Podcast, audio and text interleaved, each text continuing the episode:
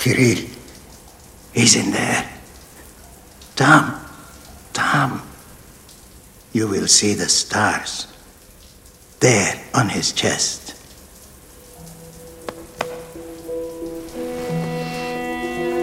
Молодец.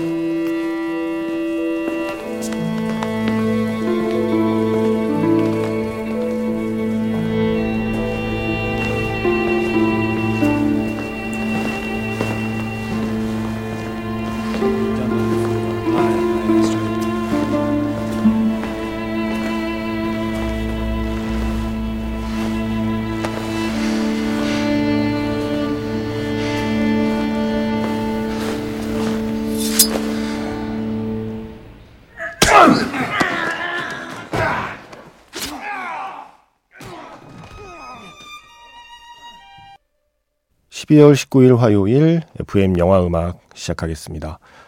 저는 김세윤이고요. 오늘 오프닝은요. 2007년 영화죠. 데이빗 크로넨버그 감독의 영화 이스턴 프라미스의 공중 목욕탕 장면이었습니다. 이어서 하워드 쇼의 이스턴 프라미스라는 스코어 들려드렸고요. 비고 모텐슨, 나오미 와츠 이렇게 함께 출연한 영화였죠. 뱅상 카셀도 출연을 했고요.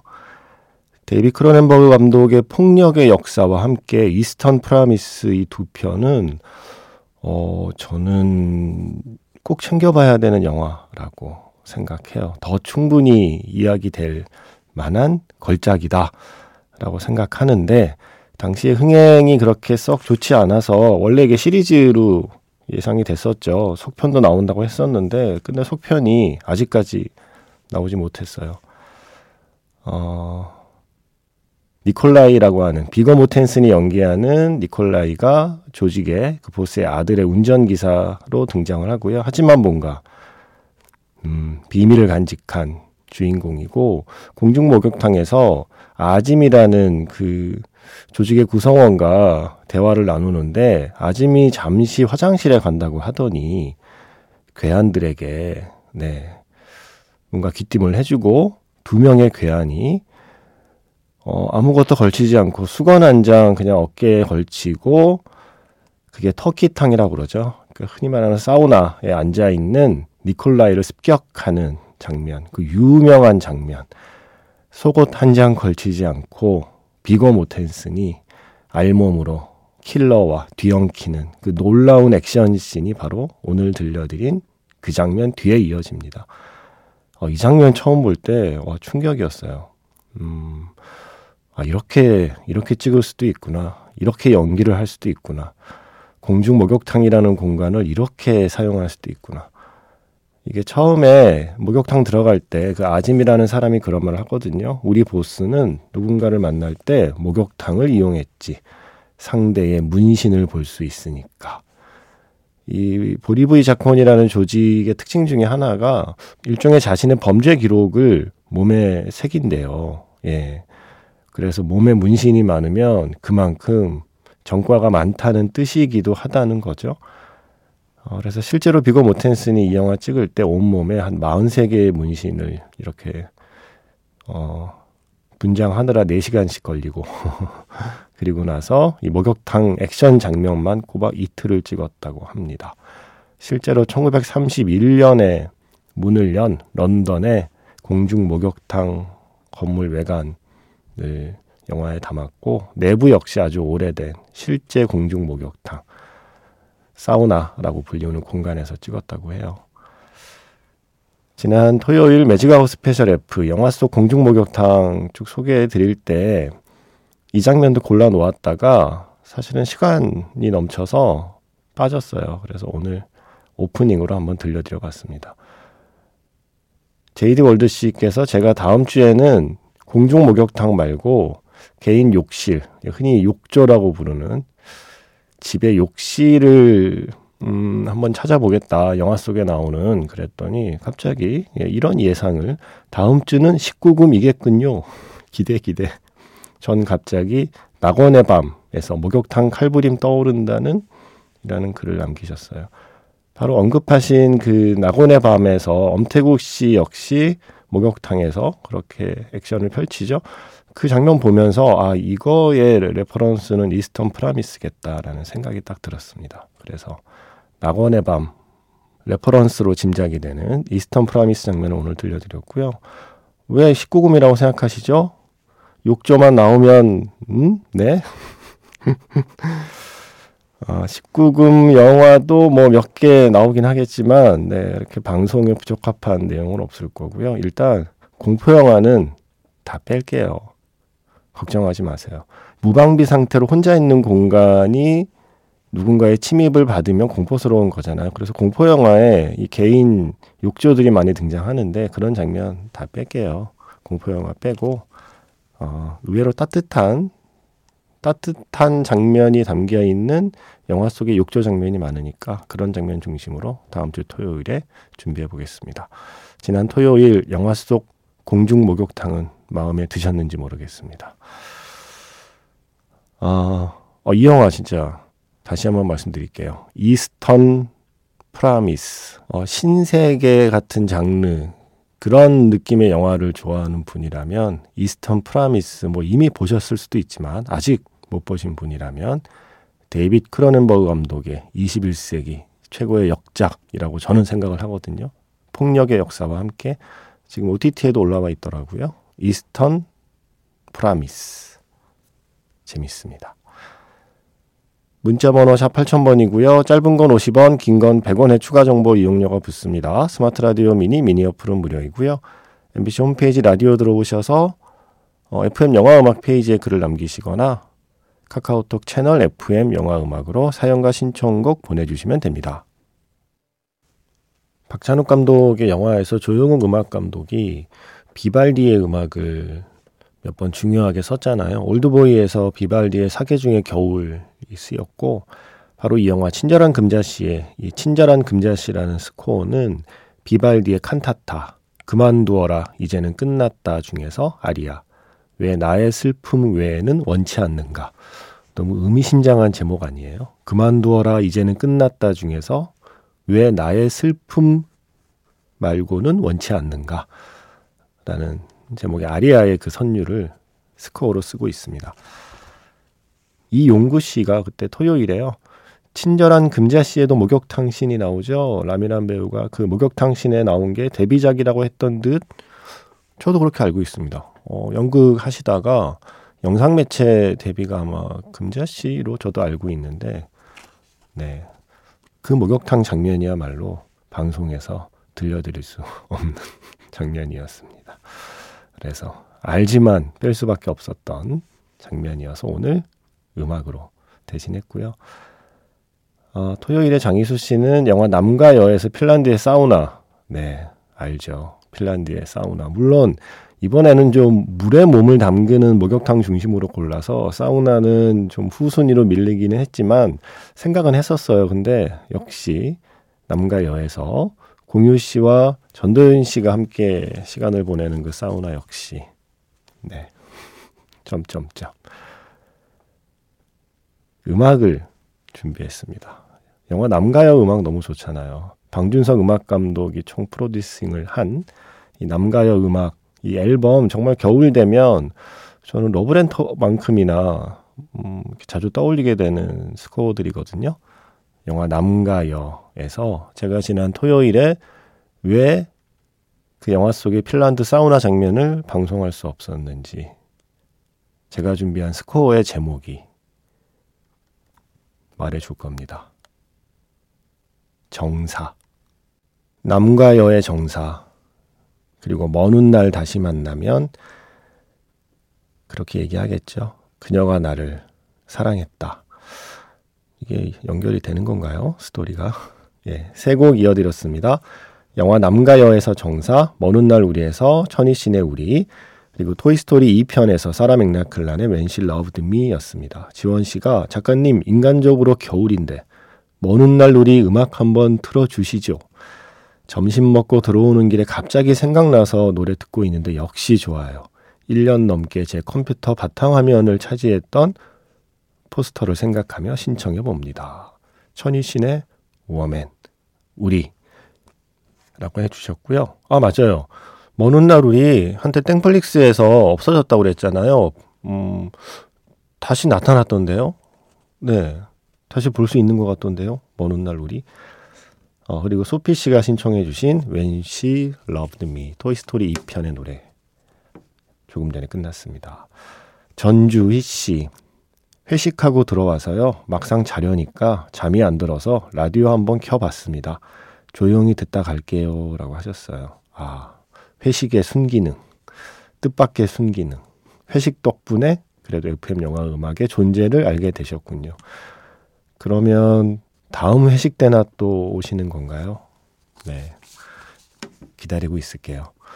그리고 0817번 쓰시는 분, 야간 편의점 알바하면서 잘 듣고 있습니다. 항상 궁금했는데 이 방송은 실시간인가요? 아니면 녹음인가요? 하셨어요. 제가 늘 말씀드리잖아요. 우리는 너무 오랫동안 만드는 사람의 기준에 맞춰왔다. 만드는 사람이 생방을 하느냐, 녹방을 하느냐에 너무 집착해왔다. 이제는 시대가 바뀌었다. 예. 듣는 사람 기준으로 생각해야 된다. 지금 듣고 계신 분들이 예, 이 시간에 듣고 계시면 생방입니다.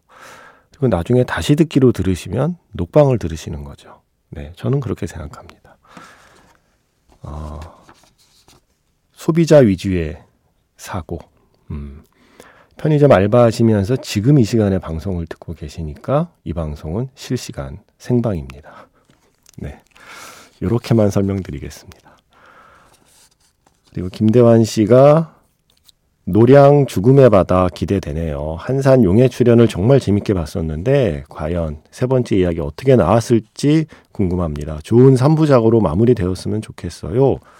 네, 좋은 3부작으로 마무리되었습니다. 명량, 한산 보신 분은 노량 보셔야죠. 당연히 마무리를 보셔야죠.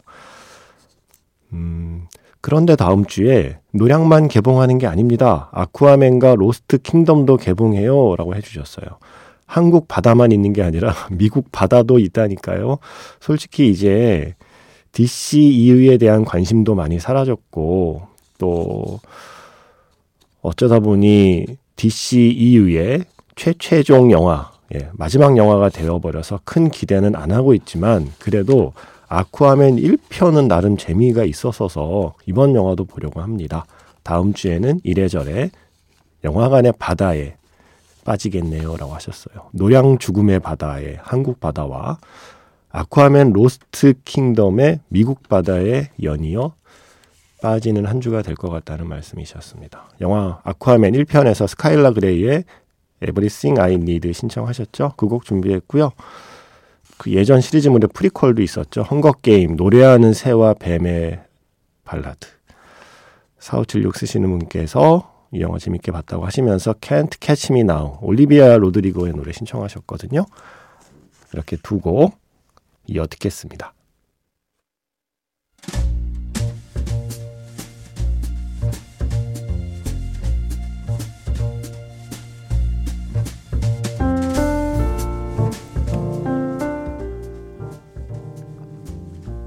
다시 꺼내보는 그 장면, 영화 자판기.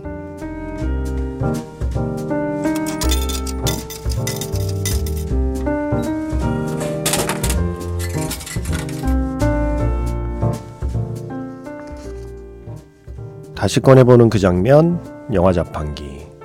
제가 오늘 자판기에서 뽑은 영화의 장면은요, 영화 리빙 어떤 인생의 한 장면입니다.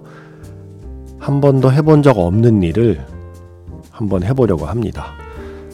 사람들 앞에서 노래를 부르는 일.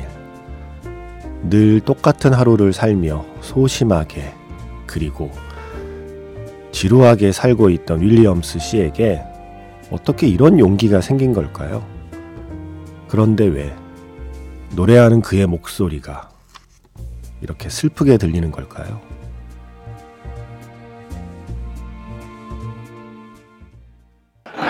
You're right. I am. I am singing a song, but I'd like to sing you a song, if I may. If you happen to know um, the Rowan-Tree, do you know the Rowan-Tree? Old Scottish song, right? Yeah, yeah. I have a little Scotch, my late wife too. Um, she was.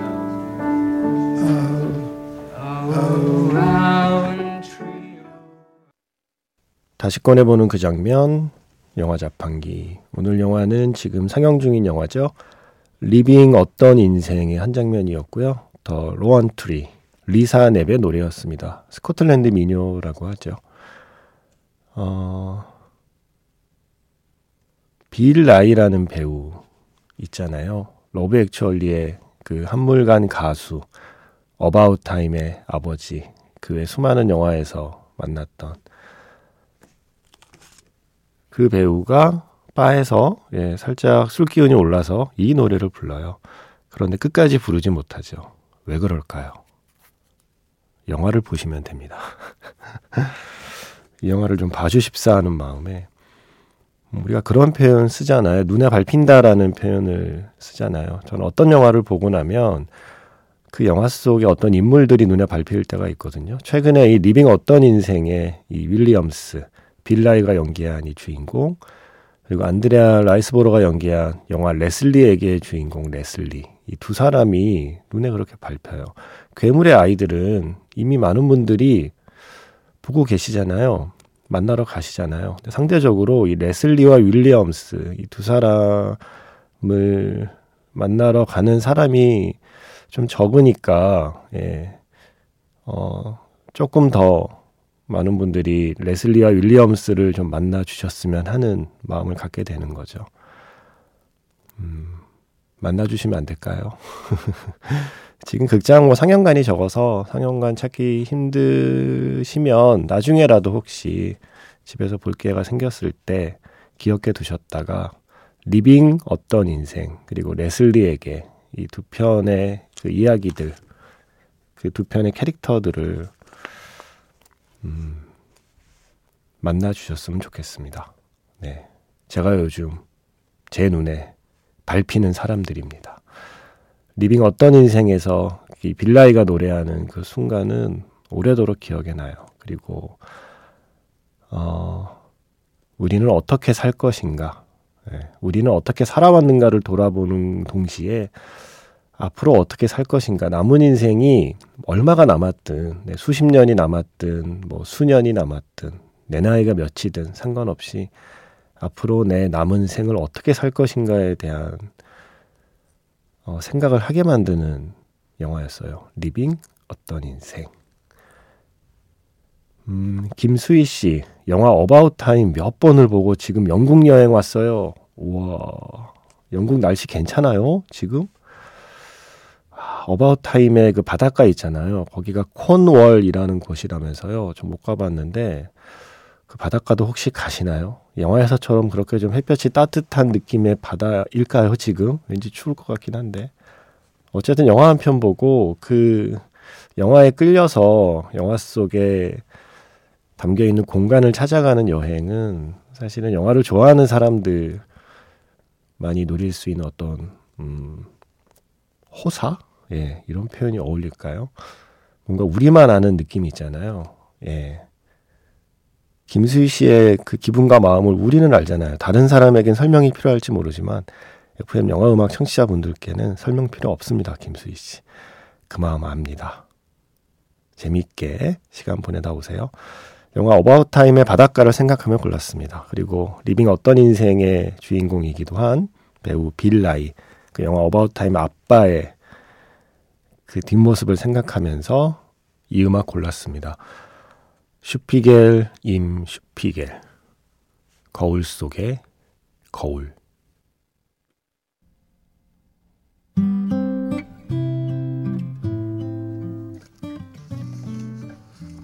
Spiegel im Spiegel 아르보 페르티의 음악 영화 어바웃 타임에서 들려드렸습니다.